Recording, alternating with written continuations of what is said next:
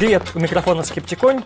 Значит, вы слушаете подкаст для тех, кто хочет быть подкован в абсолютно рандомной области человеческого бытия, возможно, даже в той, о которой он никогда до этого не слышал. И сегодня как раз такой случай. А сегодня мы спустимся в нижний интернет и посмотрим на его обитателей.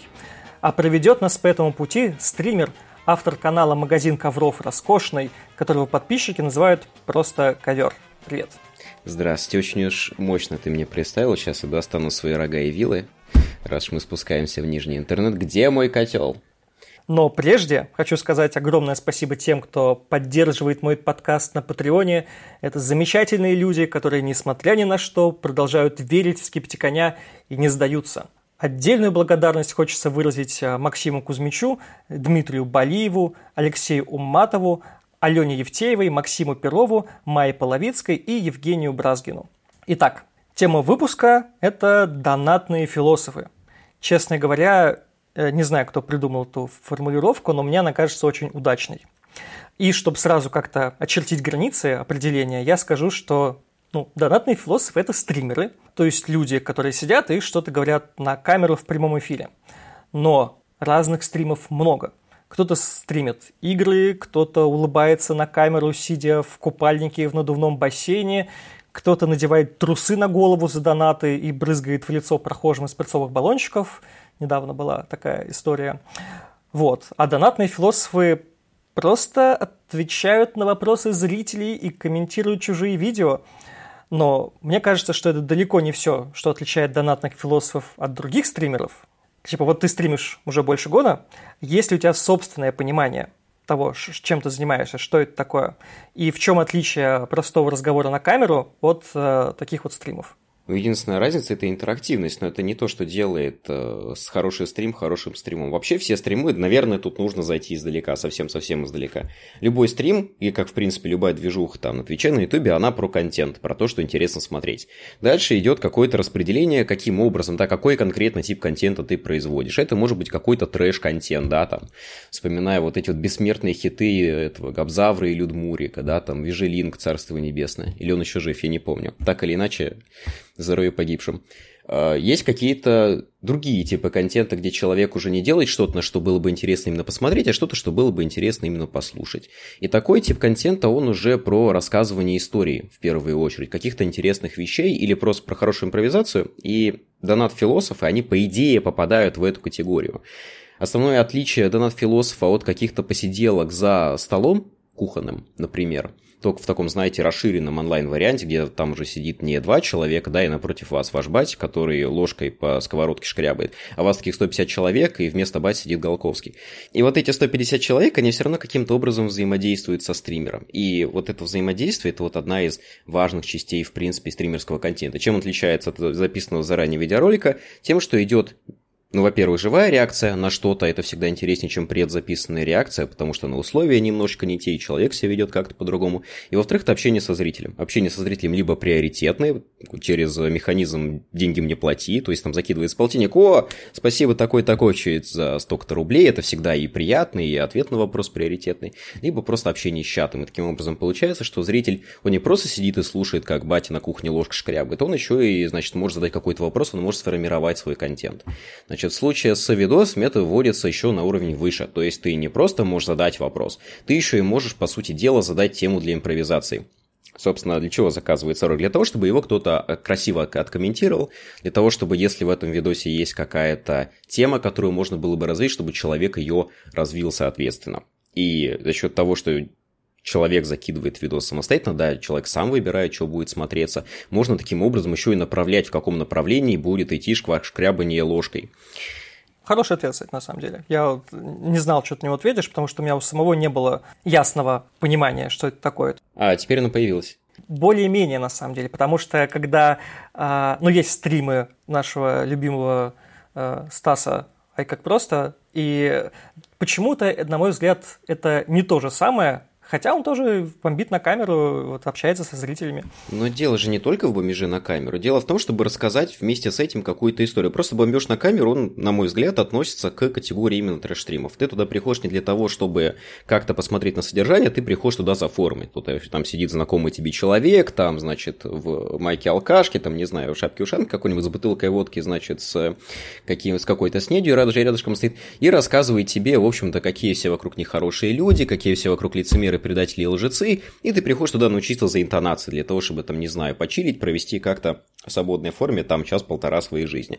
А вот если ты приходишь куда-нибудь именно к Еже Сармату, например, э, на Еже Сармата его сложно слушать, там, не знаю, именно для целей чистого развлечения, да, там, не знаю, как Сармат смотрит пупы, это смотреть невозможно. Но зато можно послушать, что он там про Ницше в очередной раз скажет, да, вот очередную свою телегу бесконечную или какой-то из критических обзоров про коммунизм. То есть это уже не столько напрямую развлекательный контент, сколько без пяти минут образовательный, да, развлекательно-образовательный контент Ежи Сармата. А, короче, то есть для меня еще это такая, знаешь, классическая история про а, широко известных в узких кругах. А, потому что вот мы сейчас сказали одно имя, там, Ежи Сармат. И вот вопрос к моим зрителям. Вы когда-нибудь слышали имена там, Ежи Сармата и Убер Маргинала? Я думаю, что далеко не все. А, а это как раз, на мой взгляд, двое самых известных донатных философов в русскоязычном ютубе. И это довольно интересный феномен потому что они не собирают миллионы просмотров. Часто даже сложно найти э, оригинальный канал, на котором они стримят, потому что полно левых каналов с перезаливами и нарезками. В онлайне их обычно смотрит человек, ну сколько, меньше тысячи, наверное. А, и тем не менее, на донатах они зарабатывают какие-то огромные тысячи долларов и прекрасно себя чувствуют. И вот мы один вопрос обсуждали с тобой до записи. Ты сказал, ты не очень хорошо знаешь на него ответ, но давай попробуем пофантазировать. Как, на твой взгляд, в России вообще появилась такая вот культура типа интеллектуальных стримов? Я про это просто как-то вот узнал, что вот есть такой Uber Маргинал, он там что-то рассказывает, я его особо никогда не смотрел. Все, а потом как-то уже так сложилось, что как будто это комьюнити уже есть, концов не найти, откуда оно взялось. Ну, конец найти можно, это было МДФМ на котором выступали в свое время разные известные в наше время люди. Я сейчас просто перескажу вот ту версию, которая более общепринята. Вот лор маргинальной канафы, который известен непосвященным. Значит, как это примерно было? Значит, изначально был МДФМ, на котором было очень много разных людей, там, начиная маргиналом, Сарматом, заканчивая Ларином. Какого-то черта, ну, как бы, ладно, окей, бывают в жизни огорчения. Надо сказать еще, наверное, что такое МДФМ. А там не очень понятно, я так понимаю, это было свободное радио под эгидой царя Рунета, царя Рутуба, товарища Мэдисона, да светится имя его.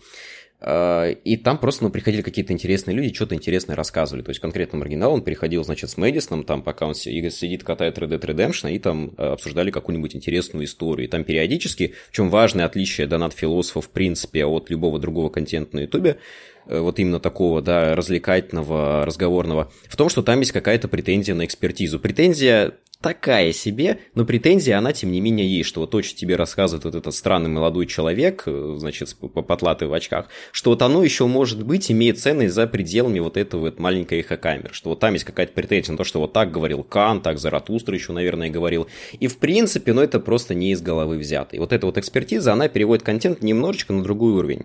Она превращает разговорные беседы за столом, да, ты просто сидишь там, обсуждаешь что-нибудь с батей, в обсуждении не просто с батей, а с батей со степенью. То есть он тебе может рассказать еще и что-нибудь, что тебе пригодится за пределами этого узкого круга. И это уже зрелище для немножечко другой публики. Это уже, во-первых, нечто, что не пойдет в массы вообще в принципе, потому что, ну, кому интересно слушать там очередные замечательные истории там про ген или про то, что прогресс не существует. Там посмотрит работяга, ну, да, прогресс не существует, а я тебя с телефона смотрю, и, и, и все. И на этом история закончится. И Аудитория таких проектов, она по умолчанию ограничена таким образом. Это зрелище для немножко другого типа людей, которым вот действительно заходит такая история, что ты сидишь там 4 часа и слушаешь, как человек рассуждает на какие-то совершенно случайные темы, периодически разбавляя это все кринжовыми шутками. Про аудиторию мы еще чуть попозже поговорим. А потом, куда это пошло с ModFM? То есть это просто все люди отпочковались, оттуда стали какими-то самостоятельными творческими единицами. Я на ModFM, кстати, был один раз э, там, э, я не знаю, как, как сейчас, был такой э, Звонов, Петр Звонов, э, одним из ведущих, потом он то ли стал там, директором этого МДФМ, еще что-то, не знаю. А, вот он приглашал меня на один эфир, и это был очень странный опыт, мягко говоря, потому что я не всем понимал, куда этот разговор ведет. То есть со мной там хотят поговорить на, равных, на равных или меня хотят унизить в прямом эфире. Вот, но как бы это отдельный разговор. То есть было MadFM. MadFM я помню. Не, не, не сказать, что я его слушал, просто я помню, что такое было, потому что я там участвовал. И я помню, что там был Убер Маргинал, я его никогда не слушал. А, Ежи Сармат тоже был, я его никогда не слушал. И то есть это было вот что-то типа основы, которая потом как-то переродилась. Но ты же же не из этой тусовки вышел. Ну, тут сложно сказать, потому что, с одной стороны, вот то, что я делаю, я это делаю вот настолько независимо, насколько это возможно. То есть я ни с кем не контачусь, только вот когда вот у меня выходили ролики, это было год назад, только тогда я был на каких-то других платформах прям очень активно. И в целом я с тусовочкой-то не взаимодействую никак. С другой стороны, вот 100% людей, которые смотрят меня, они смотрят там либо маргинала, либо Еш Сарма. То есть у нас пресечение аудитории, оно очень сильное. В общем-то, локальные мемы, они тоже туда перекочевали. То есть это такой неофициальный спин короче. А, окей, а, давай еще тогда, чтобы расширить несколько лор, я тебя спрошу, какие еще есть люди, которые работают в таком же жанре. А, я сначала этот вопрос задал себе и подумал про вата-админа. Но вот это тот редкий случай, когда я вообще не знаю, как человек стал популярным. Популярным, в смысле, я имею в виду вот в тех же самых кругах, где звездами являются Субермаргинал и Ежи Сармат. А я имею в виду, что я не нашел ни одного стрима в это админа, никакого его канала, который с ним бы ассоциировался. Но при этом все про него знают и регулярно на него ссылаются. Но это вы, батенька, не дорабатываете, у него есть канал V-Channel. Это не совсем его канал, но он там стримит регулярно, и стримит там именно он. Он там не приглашенная звезда, он именно что вот гвоздь программы, пухленький такой э, кубанский гвоздь. Честно говоря, я тоже не особо знаю, откуда он есть пошел. Я так понимаю, это просто был, ну, как бы как он по роду деятельности, он детишек готовит к тому, чтобы там на Олимпиадах побеждать. И, в общем-то, сам он олимпиадник, да, в отличие от всяких разных других людей.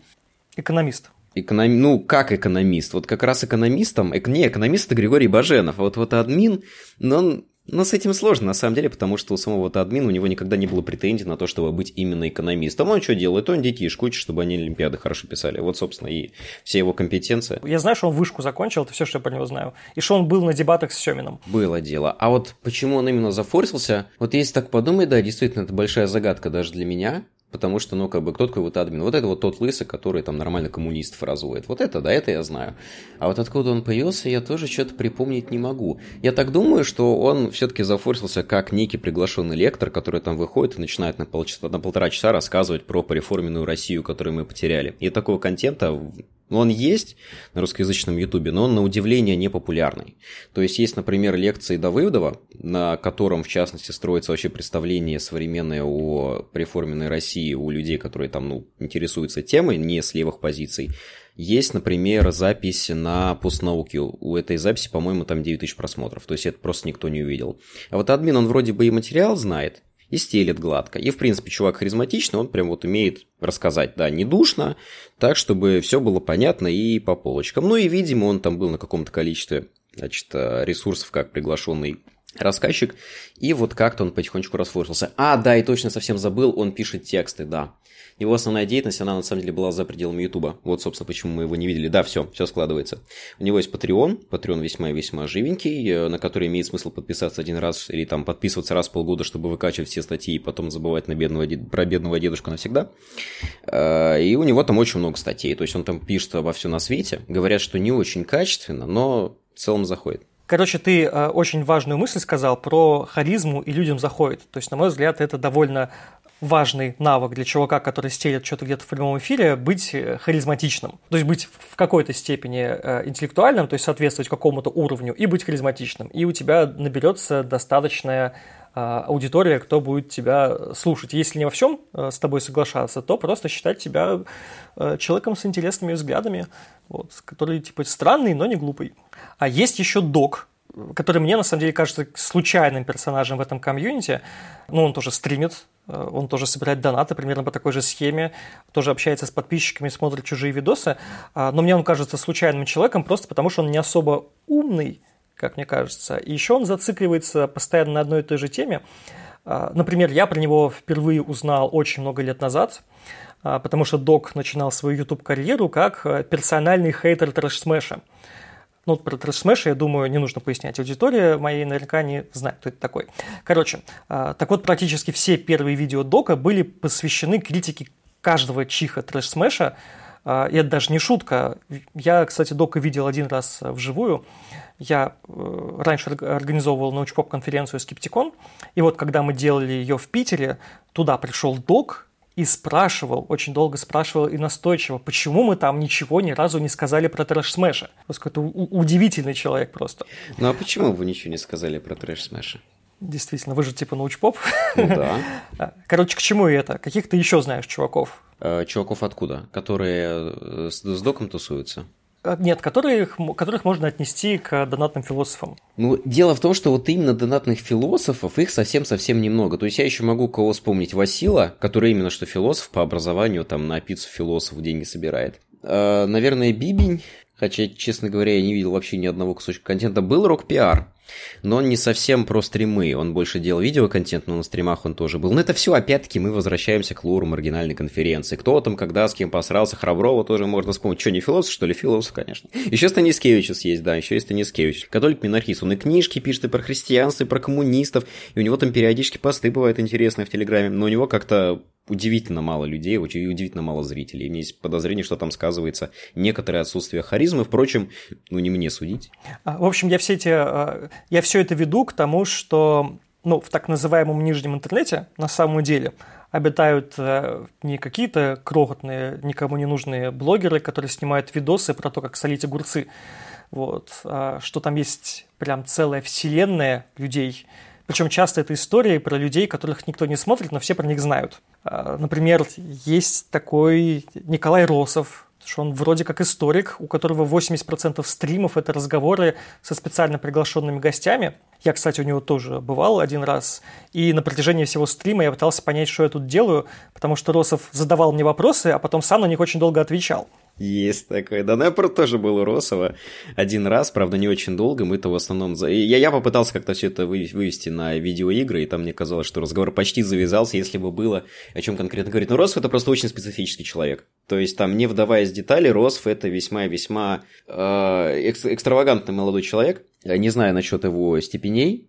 но в первую очередь он известен тем, что он пишет всем, то есть он, по-моему, даже Трамп письмо писал, то есть Белый дом, да, здравствуйте, hello, my name is Николай Росов, can you come to my stream, please?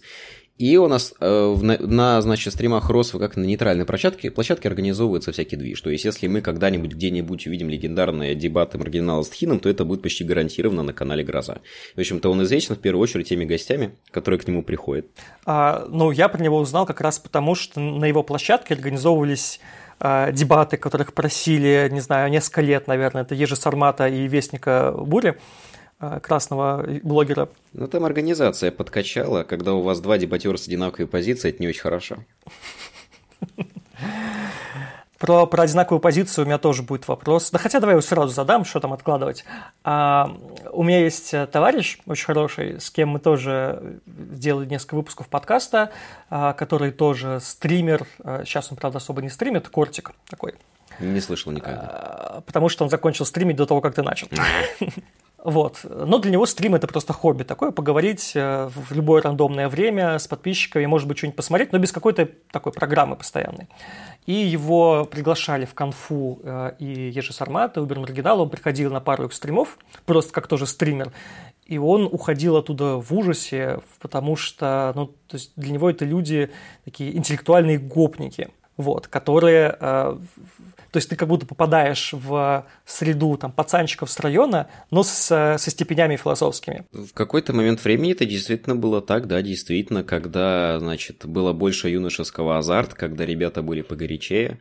Но с тех пор как-то вот закончился пыл, насколько я могу судить, конкретно у маргинала, а Ежи Сармат, он, я не знаю, он походу вечный, блядь, он там сидит, как ебаный булыжник, вечно пиздит про своего Ницше, блядь, он уже оброс давно там этими сталактитами, сталагмитами со всех сторон, он что рассказывает, он, походу, будет рассказывать, да, самые свои кончины. Ну, интернет изменился, люди изменились. В общем-то, такого количества хейта генерировать уже просто стало. Ну, это и самим людям не очень интересно, и смотреть за этим тоже как-то уже не камильфо. Ну, закончилась эпоха, все. Ушли титаны, остались пигмеи. Ну, мне казалось, что это просто еще было от того, что это, этого ждала аудитория, когда ты можешь интеллектуально красиво кого-то опустить. А, знаменитая культура слива. Э, честно говоря, не уверен, что этому кто-то придавал какое-то очень серьезное значение. То есть человек, которого сливают, ему-то понятно, ему дико обидно, но вот конкретно участникам, э, значит, э, маргинальной конференции не уверен, что это кому-то было интересно, на самом деле. Впрочем, может быть, я проецирую, я, пожалуй, ничего больше говорить по этому поводу не буду. Но я про это тоже сужу со стороны, потому что я, а, опять же, я про всю эту движуху знаю, но как будто бы со стороны. Вот, когда я пытаюсь про нее рассказать людям, что вот, значит, есть такие блогеры, и вот у меня есть знакомые, которые такой, о, Uber Маргинал, я знаю, он там что-то пил за деньги. Вот, это все, что он про него знает. Ага.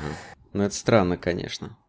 А, окей, давай немного про твой канал поговорим, потому что мы э, про всех уже поговорили, про тебя еще не совсем. Зачем я тебя вообще позвал-то? Потому что, ну, ты тоже в этой же как-то работаешь в этом же амплуа. вот уже Хорошо. больше года, если я не ошибаюсь. Так точно. Как ты вообще решил этим заняться? А, у меня есть предположение, что ты смотрел Сармата, смотрел Маргинала, потому что у тебя иногда прям а, проскакивают характерные словечки, которые они используют. Но, может быть, у тебя был какой-то свой путь, не знаю. Ну, это свой путь, он как любой путь, он на самом деле не свой и не третий, на самом деле. А, значит, Почему вообще начались стримы? Я вообще ролики делал, мало кто об этом знает, но в далеком-далеком прошлом, еще в сентябре 2020 года, я еще делал ролики.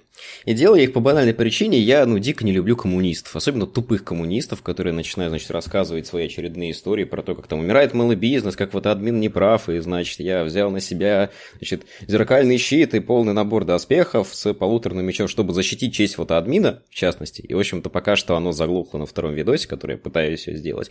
И стримы, они должны были быть неким временным форматом. То есть, дело в том, что вот пока что я не могу сделать видео там по ряду личных причин, поэтому давайте, значит, мы будем раз в неделю по субботам собираться, я там достану какой-нибудь ролик, я его предварительно разберу, и мы с вами посидим там часиков 5, потихонечку будем это разбирать.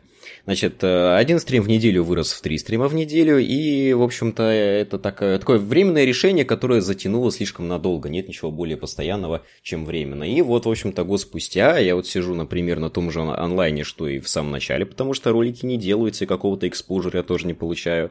Да и справедливости ради, кому я нахуй нужен. И, значит, вот продолжается это временное решение до сих пор. Вот так вот. А у тебя какой онлайн примерно? А, был по-разному. Обычно больше сотни, точно. Редко больше двухсот. То есть где-то между сотней и двумя сотнями вот в этом окне оно прыгает. Ну, то есть ты просто, не знаю, сидел, э, смотрел видосы на Ютубе, э, тебя в какой-то момент бомбануло от, в том числе от Садонина, который делал обзор на админа, и ты такой, о, надо снять видос, снял видос, его посмотрели, и ты такой, буду делать второй видос, но пока он не делается, буду делать стримы. Ну, не совсем. Второй видос есть. Э, это третий видос легендарный. Это второй видос из цепочки видосов про Садонина. Ну, вот, вот примерно так ты и пришел. То есть ты... У меня было ощущение, что ты просто общался в конфе с этими всеми чуваками, и там решил, что тоже будешь так же. Никогда. Мы не знакомы и никогда не общались. Кстати, ведь мало того, что начать стримы, нужно, чтобы они еще заходили. И у тебя там, плюс-минус это получилось. Ну, то есть у тебя там, онлайн стабильно больше сотни ты, не знаю, ты живешь за счет донатов или у тебя какая-то еще работа есть? Ну, я могу позволить себе вот эту вот невиданную роскошь жить исключительно за счет донатов. Их там хватает с лихвой, и там еще остается типа, половина суммы на все остальные нужды. Как мне получилось так зайти, честно говоря, я сам очень плохо понимаю. То есть я бы вот лично сам себя первые там 2-3 месяца смотреть бы тупо не стал. Но кому-то зашло, и я этим людям благодарен. А есть ли, на твой взгляд, какие-то навыки, которыми нужно обладать, кроме там, умения говорить э, без остановки 7 часов, э, и харизмы, которые вообще очень сложно пощупать, то есть сложно сказать, э, что это за навык. То есть, ну, нужно, нужно быть харизматичным, что это непонятно. Но, может, есть какие-то другие вещи, не знаю, экспертизу иметь каким-то в какой-то степени, не знаю, вот хейтить коммунистов, это экспертиза или нет? Стрим – это в первую очередь формат разговорный. Это означает, что должно быть о чем говорить, должна быть история, которую можно рассказать. Поэтому помимо навыка просто сидеть там и болтать губами, да, производить звуковые волны там на протяжении 5-7 часов, важно, во-первых, иметь то, о чем рассказывать, во-вторых, надо уметь, как рассказывать. Уметь, как рассказывать, с одной стороны, можно сказать, окей, это харизма, бывает. С другой стороны, на самом деле есть какие-то навыки сценической речи, есть какой-то опыт, который вы можете приобрести и рассказывать историю, которая стелилась бы более гладко, которая бы заходила зрителя. Это первое. Второе, естественно, нужна какая-то либо экспертиза, либо возможность импровизировать быстро на ходу. Тот же самый формат с просмотром роликов, он на самом деле, ну, не про просмотр роликов. Просмотр роликов это вот, в общем-то, всего лишь затравка, да, вот некая точка кристаллизации, вокруг которой стример может впоследствии выстроить свой большой и очень интересный спич по какой-то, может быть, совершенно отвлеченной теме. Она может быть никак не связана с темой видоса, там, например, какой-нибудь ролик про коммунизм, и там вначале рассказывается про банку майонеза, и там начинается история на 40 минут про, там, не знаю, банк майонеза какой-нибудь. Это может быть вполне себе не смешная шутка, то есть такой, знаете, стендап, по сути дела, на 40 минут про банку майонеза. А может быть какой-то спич уже конкретно по коммунизму коммунистической теме. Для того, чтобы делать контент, нужно либо уметь хорошо импровизировать, либо знать что-то, что можно было бы сказать, в свою очередь, интересное, да, заранее заготовленное. Нужно уметь делать контент. И, в общем-то, делать его можно, ну, как бы двумя разными способами. Есть несколько наборов компетенций для того, чтобы этот самый контент делать. Я сейчас поясню на всякий случай, что вот ты говоришь про просмотр видосов. А, речь про то, что а, тебе заказывают посмотреть какой-то видос, и ты его смотришь, а, комментируя по ходу. Так точно. Мне еще кажется, нужен такой навык, как уверенность в том, что ты говоришь. Потому что это воспринимается намного лучше, что вот если человек говорит уверенно, значит, он сечет в вопросе, при этом не важно, что это за вопрос, и при этом даже слушающий может понимать, что человек несет какую-то хрень, но из-за того, что он говорит уверенно, это воспринимается совершенно иначе, чем если бы он то же самое говорил там как-то сюсюкой такой, ну не знаю, может быть, хрен его поймет. Я думаю, что это все-таки опционально неуверенность, она может вообще быть частью амплуа. То есть, там, не знаю, нести на каких-то гиперсостерон... на какой-то гипертестостероновой уверенности, нести какую-то околесицу. Ну, конечно, это можно делать, да, и кому-то это, может быть, и зайдет. Но тогда основным содержанием становится не, собственно, та идея, которую вы в своей околесице пытаетесь завести, а вот именно тестостероновость вашей околесицы. Это возможно, но это опционально. Все-таки уверенность это ну, не самое главное. В конце концов, рассказывать что-то интересно можно и совершенно неуверенным или даже совершенно нейтральным тоном. И при этом иметь аудиторию. И при этом иметь аудиторию, да, конечно. Так, ну давай сейчас немного вернемся назад. А, вот ты сказал, что ты живешь за, за счет донатов, ты делаешь стримы там три раза в неделю. То есть получается, что стримы это прям, ну, работа, где важна регулярность, а, постоянство. А, Ежесармат вообще, по-моему, стримит каждый день, если я не ошибаюсь. Вот. Но, как и любая работа, это, на мой взгляд, рискует превратиться в монотонный труд. Нет ли у тебя какого-то, не знаю, профессионального выгорания? Нет ощущения, что ты должен не просто хочется, а ты должен регулярно появляться в эфире в одно и то же время, чтобы тебя не забыли и продолжали донатить. Вот именно с мотивацией, чтобы не забыли и продолжали донатить, скорее нечем да. То есть стримы – это мой основной источник дохода, я бы даже сказал, единственный, и это будет чистейшая правда. Но с другой стороны, вот такое вот излишне прагматическое отношение к делу, на мой взгляд, оно может все испортить. Про что стрим? Стрим про общение с людьми. Ты приходишь в какое-то время для того, чтобы человек поднять настроение, чтобы, значит, э, значит, детишка развлекать, короче. Ты приходишь, ну и как бы как развлекать детишек? Надо приходить все время в одно и то же время с более-менее интересным контентом, который ты знаешь, что заходит. Ну и понятно, у тебя появляется какое-то ощущение вот по моему опыту, как минимум, ощущение какой-то ответственности, что вот, мол, нет, надо не в какое-то рандомное время начинать, надо начинать в 7 часов. Потому что, как бы, чтобы люди знали, что в 7 часов там независимо есть анонс, нет, нет анонса, что в 7 часов будет стрим, и что там будет какой-то контент, который ты знаешь всегда, что там будет в конце концов внутри. Но, естественно, когда у тебя стрим начинается в одно и то же время, ты, значит, можешь рассчитывать на то, что люди знают, что вот они могут сознательно прийти или не прийти на твой стрим, и, соответственно, они могут там, не знаю, как-то выделить время, прийти заранее, если прям так сильно им контент заходит. Постоянная запись стримов, она создает видосы регулярные на ютубе, но они же записываются в формате ролика, что, по идее, тоже как-то помогает продвижению. Короче, регулярность это, в принципе, хорошо, там и для самого стримера, и для зрителя, вообще для всех вокруг. То есть у тебя не появляется ощущение, что ты обязан, что ты не хочешь такой, я посплю, я не знаю, схожу, потуплю куда-нибудь в парк, в бар, в ресторан, на концерт. Но относительно обязанности, вот для меня это воспринимается как на пары сходить примерно. С той, наверное, только разница, что на парах ты сидишь там и что-то записываешь, а вот на стриме тебе надо что-то рассказать. Ну, как на лекцию сходить, короче. То есть есть какая-то какое-то ощущение обязательности, но не настолько, чтобы это рассматривалось именно как работа. Потому что, в конце концов, ну, слушай, ну ты посидишь там эти 7 часов, но зато тебе будет кайфово. Вот особенно там где-то часу с третьего, когда донаты пойдут или там какой-то контент интересный. Типа, ну, ну не все так плохо. Но элемент обязательности, я бы даже сказал, структурности в этом есть, да, безусловно. Относительно выгорания, э, я вот, кстати, не заметил, как ни странно, несмотря на то, что вот я этим год уже занимаюсь, там стабильно, три раза в неделю, есть, правда, какая-то дикая усталость между стримами, когда ты вот там сидишь, сидишь после 7-часового эфира и просто тупо палишь в стену, там, не знаю, часов 8. Но за пределами этого какого-то выгорания я не почувствовал. Просто мне кажется, что у Ежи Сармата в последних стримах чувствуется, насколько он устал все это делать уже несколько лет, потому что даже когда ему заказывают ролики, а, и он их смотрит, он их зачастую очень редко комментирует местами. Просто включает ролик, он там идет минут пять, он там что-нибудь паузу нажмет, какое-нибудь одно слово вставит, дальше смотрит. То есть такое ощущение, как будто ему просто уже надоело то, чем он занимается. Он занимается просто потому, что он не может прекратить, потому что ему нужны деньги. Ну, не знаю, нужны ли ему деньги. По-моему, он как бы как сидел на иждивении своей жены, так, же, так и сидит там до сих пор. Вот две жены Сармата, Хахан и Дуча. Но у него был пик контента, да, вот такой вот пик ойл году там в 16-м, 17-м. И с тех пор лично я Сармата особенно не смотрел. То есть, исписался-то он уже очень давно. Вот, вот, собственно, с тех пор, как прошел там, не знаю, первый год, два года на МДФН, по-моему, с тех пор он и исписался окончательно. В общем-то, с тех пор он просто вот как такая, знаешь, карликовая звезда, коричневый карлик доживает свой век, излучая с каждым днем все меньше и меньше. А, да, нужно пояснить, что карлик – это не оскорбление, это местная шутка тоже. Э, это не шутка, это констатация факта. Про коричневого, кстати, тоже. Мне кажется, что люди, не посвященные в эту, ну, блин, это громко, наверное, говорить, не посвященные, а те, которые, знаешь, не в теме. Это знаешь, как смотреть стендап, когда ты до этого ни одного стендапа никогда не смотрел, и там услышишь, как э, какой-нибудь артист со сцены скажет, ну там, как сказать-то, чтобы без мата, наругается, наругается на кого-нибудь из зрителей, и ты такой, какой негодяй, как так можно вообще обращаться к людям, которые пришли тебя послушать? А, ну, люди-то все смеются, потому что люди как бы, понимают, куда они попали.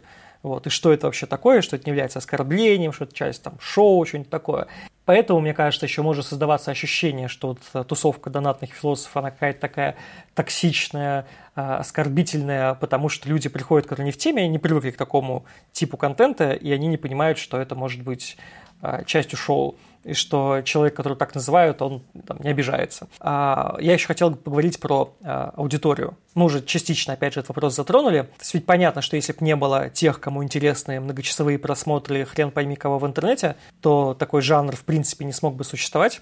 А тут есть целая довольно большое комьюнити, ну, относительно большое, а, которое не просто смотрит, но и регулярные деньги дает людям, кого не смотрят. А причем, чем известнее стример, тем больше надо донатить. А, я имею в виду, что там ежесармат отвечает на вопросы только те, которые приходят с донатом. Заказать видео на обзор тоже стоит денег. Причем ты там платишь за минуту, не знаю, по-моему, у него 100 рублей за минуту стоит, если я не ошибаюсь. У тебя там, не знаю, сколько, у тебя очередь, там, зависит от того, кто сколько больше донатит, там, от 20 рублей минут у тебя начинается. Так вот, кто вообще смотрит подобные стримы, кроме того, что вот сказал, что люди, у них есть э, запрос на некий э, элитарный интеллектуальный контент. А что они приходят такие не просто посмотреть э, видос какого-нибудь условно, условного Яна Топлиса, который уже посмотрели миллион человек, а ты что-то получаешь какой-то уникальный продукт, который позволяет тебе чувствовать себя не быдлом. Вот. Ну и что вынуждает людей заказывать э, видео на обзор? Насчет уникальности контента я, наверное, не скажу, потому что, в принципе, есть какое-то количество людей, которые могут такой же контент произвести. Там, не знаю, ты своему знакомому включи видос, он тебе, в принципе, может то же самое рассказать. Наверное, это делается за какой-то очень конкретной реакцией, независимо от того, воспроизводима она или не воспроизводима другими людьми. Отчасти в этом есть элемент того, что как бы это ты сделал. То есть это не просто, да, какой-то случайный человек, он такой, а, разбери это, а, я разберу это. Не-не-не, ты, ты, вот ты с большой буквы, трейдмарк, вот ты закинул денег, и вот твой видос, он сейчас будет рассматриваться. Это, конечно, такая очень специфическая история, и, в общем вполне ожидаемо, что аудитория стримов, она отчасти состоит из людей со специфическими вкусами, у которых деньги есть. И за счет того, что на таких стримах обычно не очень много людей, э, создается эффект такой камерности. То есть ты не просто общаешься с человеком на мониторе, а вот ты можешь более тесно общаться с этим человеком на мониторе, будь то при помощи, там, не знаю, написывания в личку, да, санкционированной, либо, там, если ты в чат что-нибудь пишешь, либо если ты донат присылаешь. Это создает такую более личную атмосферу взаимодействия, что ли. Тут, то есть тут накладывается еще и такой элемент. А у меня есть еще ощущение, что это такой эффект совместного просмотра. У Гришковца в одном из спектаклей была такая миниатюра, мол, как она звучала-то, что-то Штирлиц у меня есть на кассете, вот, который я могу достать и посмотреть в любой момент, но никогда не смотрю. А вот когда показывают по телевизору в неудобное время там, и с рекламой, то буду смотреть. Почему? А потому что вроде как все вместе смотрим. Mm, думаешь, поэтому? Ну, есть такое ощущение, что типа нужно разделить бомбеж. Ты посмотрел видео там Садонина, э, тебя разорвало, и ты такой, надо этим своим бомбежом с кем-то поделиться. И такой, ребята, посмотрите, смотрите, какая ядерная хрень. Все таки да-да-да, и какая какая чушь вообще космическая. Но поделиться возмущением, да, это может быть одной из мотиваций для заказа контента, так точно, чтобы кто-то кроме тебя разделил твои эмоции, так сказать. Относительно просмотра в месяц, по-моему, тут все решается значительно проще, когда какой-то контент, ну, он идет в прямом эфире, он кажется более эксклюзивным. Например, человек, если ему там дать выбор между тем, что посмотреть запись или подождать пару часов и дойти до прямого эфира, который тоже будет в записи, человек пойдет смотреть прямой эфир, по какой-то причине. Вот почему-то оно кажется несколько более ценным, когда что-то происходит именно в прямом эфире. Но от этого, между прочим, можно отойти в какой-то момент. В частности, я вот обнаружил, что тут, наверное, надо сделать шаг назад. Далеко не все люди смотрят все 7 часов стрима. Это, как правило, делают там школьники, студенты и безработные. Обычно люди, они приходят за каким-то конкретным кусочком контента, который нарезают в хайлайты. А я это пытаюсь сделать в обход хайлайтеров, отнимаю у них работу, я делаю тайм-коды. И люди, они просто приходят вот на те вещи из списка. Да. Хочешь ты там на новый стрим с канала магазин Коров роскошь, смотришь в описании, ага, ага, такие-то видосы были посмотрены, вот это мне нравится, посмотрю 20 минут такое, и все, и зашло тебе. Все-таки стримы это не про очень длительный просмотр, на самом деле. Ну, я на самом деле смотрю почти никогда в прямом эфире, я обычно тоже уже через несколько дней после стрима, там, когда появились тайм-коды, я прихожу, смотрю, о, там с такого-то момента был такой-то разобранный видос, там, Вестника Бури, там, Клима Жукова, еще кого-нибудь хрен пойми кого, такой, вот это я посмотрю, а остальное не буду. А в прямом эфире у меня, допустим, нет времени смотреть. Ну да, вполне может быть, что культура стримов, она может уйти целиком в такой, ну не офлайн, но из живого формата. А просто тогда донатов может меньше стать, потому ну, тогда что... Ну, донатов ну... может меньше стать, да, но все равно остаются же какие-то люди, которые генерируют контент. То есть, ну там, знаешь, это вот как с, не знаю, с зайцами и лисами. Там оно будет колебаться туда-сюда. А нет ли у тебя ощущения, что в основном донатные философы и вот вообще вся эта культура – это антикоммунисты? Может быть, конечно, у меня там, хромает выборка, я вижу только то, что сам хочу видеть, и мне попадаются только те люди, которые хейтят коммунистов, потому что я их сам хейчу, а, и люди с другими взглядами мне не, не, не попадаются. Но все же, если взять двух там, самых известных людей, про которых мы уже много раз говорили, это Маргинал и Сармат, а, у них очень большая часть контента состоит из критики коммунистов в основном. Там, что им заказывают видосы какого-нибудь Клима Жукова, того же самого, и они смотрят и их разбирают. А вот сопоставимых по масштабу личностей, кто бы рассказывал про диалектику Лимона или снимал там реакции на Максима Каца, что-то особо нет. Есть ли у тебя какое-то объяснение этому? Или я ошибаюсь, на самом деле таких чуваков достаточно, просто я их не вижу? Ну смотри, реакции на Максима Каца они есть, просто они идут в офлайне от одного конкретного человека с матней на голове. Я думаю, что здесь целый ряд проблем. Первое – это действительно проблема выборки. Как мы могли установить несколько ранее, такие стримы – это вот именно что зрелище широко известных людей в узких кругах. Поэтому нет ничего удивительного, что могут быть какие-то стримеры там левого толка, которые действительно не иронично там затирают друг другу про коммунизм в разных позах, и мы об этом просто тупо не знаем. Учитывая, какие люди в принципе занимаются такими, значит, излишествами, это может происходить даже не на Ютубе. То есть это может происходить просто в дискорд-каналах. Вот мы непосредственно перед записью обсуждали некий ледокол, там регулярно собираются бумеры и обсуждают друг с другом, значит, новости коммунистической повесточки. То есть это еще и может происходить просто вот за ширмочкой, немножко в другом пространстве. Это первая проблема.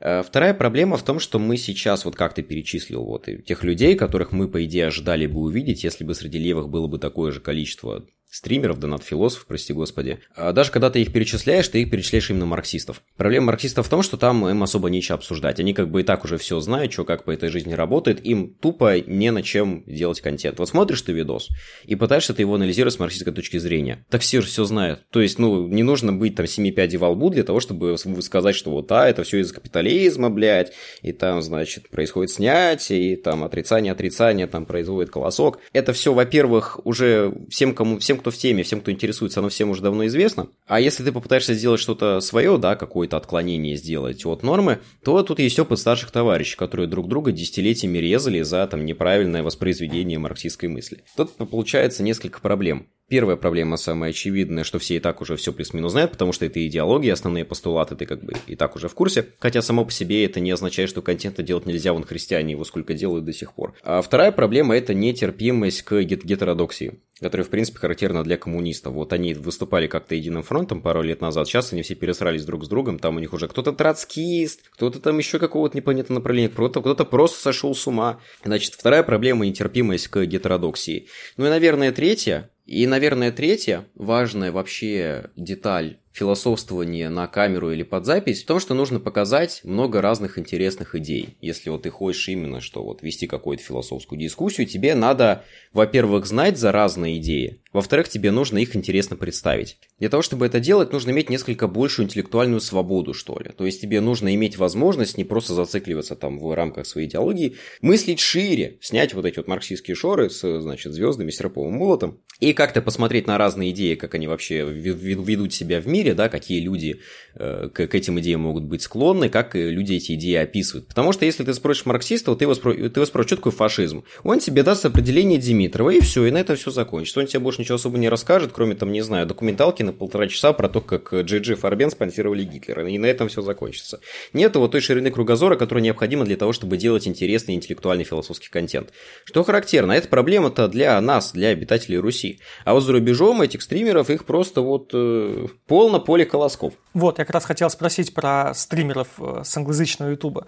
А, является ли вот такой типа, формат э, стримов каким-то чисто российским изобретением, ноу-хау, или это очередная а, попытка адаптировать какой-то англоязычный контент, англоязычный формат, точнее, и вот ты начал говорить про то, что там что-то по-другому, а, другие темы для обсуждения. Вот как раз про это я бы тоже послушал. Тут мы натыкаемся на ту же самую проблему выборки. Я не, удивлю, я не удивлюсь, если окажется, что в англоязычном интернете есть куча таких же значит, философов, которые там на 100, на 200 человек вещают, но мы о них просто не знаем ничего. А, так что получилось, что разговорный формат, он на Западе. Это, в общем-то, я сейчас рассказываю с позиции человека, который не сильно интересуется западным разговорным форматом. Он заметно более распространен. То есть там люди с гораздо гораздо большим интересом слушают э, подкасты на английском языке. Правда, в России их тоже слушают, но такое ощущение, что их реально больше на английском языке слушают. Но еще раз, я не совсем в теме, у меня есть такое подозрение, складывается у меня вот такая вот, такое вот видение.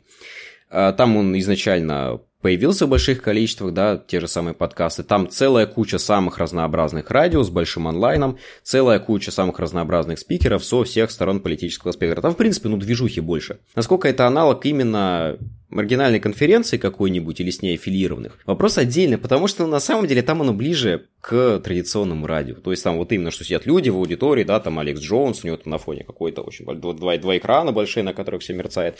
И там сидят, у них есть уже заготовленный текст, там шуточки заготовлены, у них там большой продакшн, там команда из пяти человек. Вот это все. А именно, чтобы оно делалось на коленке и кустарно, я такого не видел. Оно есть гарантированно, но я такого просто не видел. Оно, видимо, прячется примерно так же, как и, там, не знаю, ребят с MDFM. А возвращаясь к стримерам-коммунистам, блин, Надеюсь, у меня аудитория не устала от того, что у меня почти в каждом выпуске речь заходит про коммунистов. Ну, наверное, в последнем его не было, когда мы говорили там про полицию. Вот. Ну, просто, в общем, такая достаточно горячая тема, и из-за того, что я в той или иной степени в этом кругу варюсь, поэтому у меня такие специфические интересы, скажем так.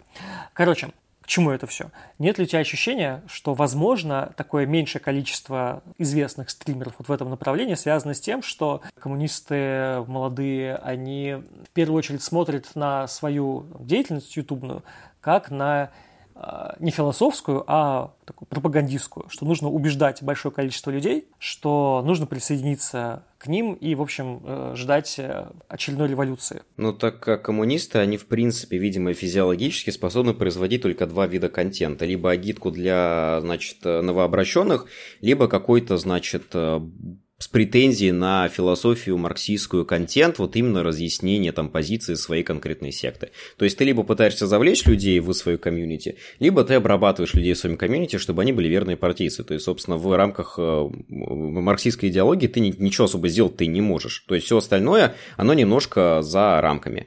Наверное, единственное интересное, что в этом плане можно делать, это очередную поделку, там, не знаю, на канале там держать курс. Лучше на что можно рассчитывать, это на какую-нибудь документалку на полтора часа часа, где, значит, в очередной раз рассказывается про то, как Вторую мировую начали капиталисты на самом деле, и Первую мировую тоже. Короче, вот большой такой шмат пропагандистского контента, который рассказывает потенциальному, значит, новообращенному, что оно да как по этой жизни бывает. Здесь есть еще два важных ответвления, о которых имеет смысл упомянуть. Первое – это военная история. Так что получилось, что вот история, она у нас одна. И последние 70 лет ну, тут уже, наверное, не 70, уже без 5 минут 100 лет, это у нас была история под красным флагом. Соответственно, если какой-нибудь там молодой человек или не молодой человек, да, там, в общем-то, все возраста, там, от 9 до 49, любой человек, который интересуется военной техникой или войной, это, в принципе, такое мужицкое занятие, да, любой игрок в War Thunder, он как-то интересуется военной историей, которая сюрприз советская, которую пишут сюрприз по советским учебникам, и неожиданно оказывается, что у вас есть целая куча людей, которые, ну, казалось бы, не идиоты, да, обычные, блядь, работяги, которые при этом этом слушают, э, ну, лекции по военной истории. А кто их делает? Ну, мало того, что у нас там первоисточник, ну, уже с красным оттенком, так у нас еще и, как бы, какие люди этим занимаются? Клим Саныч, Дмитрий Юрьевич, потом Борис Юлин прилетает, потом человек с этого контента вполне может перескочить на кого-то из аффилированных, там, в худшем случае это профессор Попов, в относительно хорошем случае это может быть какой-нибудь Рудой. Дальше, если мы говорим в принципе про историю, есть же много людей, которые неиронично интересуются историей, они попадают на что? На русскоязычный контент, который пишется, сюрприз, тоже по каким-то материалом, который так или иначе находится либо сразу в конве советской историографии, либо находится где-нибудь рядышком. Если вы загуглите какую-нибудь лекцию на русском языке, вы почти гарантированно найдете там полный спектр позиций советской историографии. Особенно в том, что касается там по реформенной России, в том, что касается конкретно советской истории. Мне сразу в голову здесь приходит э, Яковлев. Яковлев, Егор Яковлев, да, что там Егор Яковлев, у него там целый цирк, цифровая история. Вот, собственно, вся цифровая история, там, конечно, оно выглядит красиво, да, вот это вот CH, там дизайн на постнук похоже. Не ведите это наебалово, там коммунисты. Не голосуйте за номер 5, там сидят коммунисты. И у нас огромный кусок, огромный кусок информационного пространства, котором сидят люди, которые интересуются историей, там же коммунисты и марксоиды по большей части. Если мы возьмем военно-историческое общество, там, в принципе, есть люди, которые считают, что вот если какой-то исторический факт, он заставляет нацистов выглядеть хорошими, то это, наверное, ложный исторический факт. То есть полно ангажированных людей с совершенно идиотскими позициями, которые еще и коммунисты при этом. То есть все, они собрали комбо, бинго, можно выносить. И такой контент, то, наверное, составляет основу контента от коммунистов в принципе, да, идеологизированного. И вот эти вот два исключения, они, в общем-то, и составляют собой основу коммунистического там и околокоммунистического контента в русскоязычном интернете в принципе. То есть, да, еще раз резюмируя, это либо какая-то агитка, это либо какой-то разбор философии, который соберет им, даст бог, 5000 просмотров, и самый большой сегмент – это, значит, цифровая история, это разведопросы, э, то есть сочувствующие. Вот люди, которые делают контент по военной истории, по истории, в принципе, недавней, они, к сожалению, очень часто сочувствующие красной заразе мы рассказали про агитку, а, прям чувствуется, знаешь, такое а, ответная агитка, такая красная зараза, О! не ведитесь там, коммунисты. Ну, ну, я не могу отказать себе в удовольствии, ну что Короче, я предлагаю на этом основной выпуск подкаста закончить, а, потому что, мне кажется, мы обсудили круг вопросов, которые дают представление о том, что это за жанр на Ютубе, а, кто его смотрит, зачем его смотрят, а, с чего он состоит, какие там местные звезды. И я предлагаю своим подписчикам, а, которые долго ждут выпуска моих подкастов, чтобы как-то скрасить себе вечера, подписываться на канал под названием «Магазин ковер роскошный». Я не могу это сократить просто как то «Магазина ковров роскошный». это очень сложно в падежи выставить. А, короче, ссылка есть в описании. Тебе спасибо, что согласился прийти и поговорить вот на твою профессиональную тему, чем ты занимаешься. Всегда пожалуйста. Но мы на этом не заканчиваем. Как обычно, у меня есть послекаст. А, мы еще 20 минут останемся в эфире для патронов моего подкаста. И я предлагаю поговорить, раз уж мы закончили этот выпуск а, разбором коммунистов, вот, то есть то, что, то, что составляет основную часть твоего контента, а, давай поговорим про красный YouTube современный. Что это такое? А, русскоязычный или нет? А, русскоязычный в первую очередь, но если у тебя есть что сказать про американский, там, про англоязычный, я тоже послушаю, потому что я про это ничего не знаю. Ну, хорошо. Ну, смотри, что из себя представляет современный красный... Подожди, сейчас мы про это... Я вижу, что ты уже, в общем, горишь желанием про это рассказать. Сейчас, а, сейчас продолжим. Здесь я хочу поставить точку, сказать э, до свидания основной части моей аудитории. Спасибо, э, что вы есть, что вы продолжаете слушать мой подкаст. Надеюсь, что следующий выпуск не заставит себя ждать еще там несколько месяцев, потому что у меня уже есть договоренность с гостями. Так что все будет. Э, держитесь. Вам всего хорошего, хорошего настроения. Всем пока. Пока.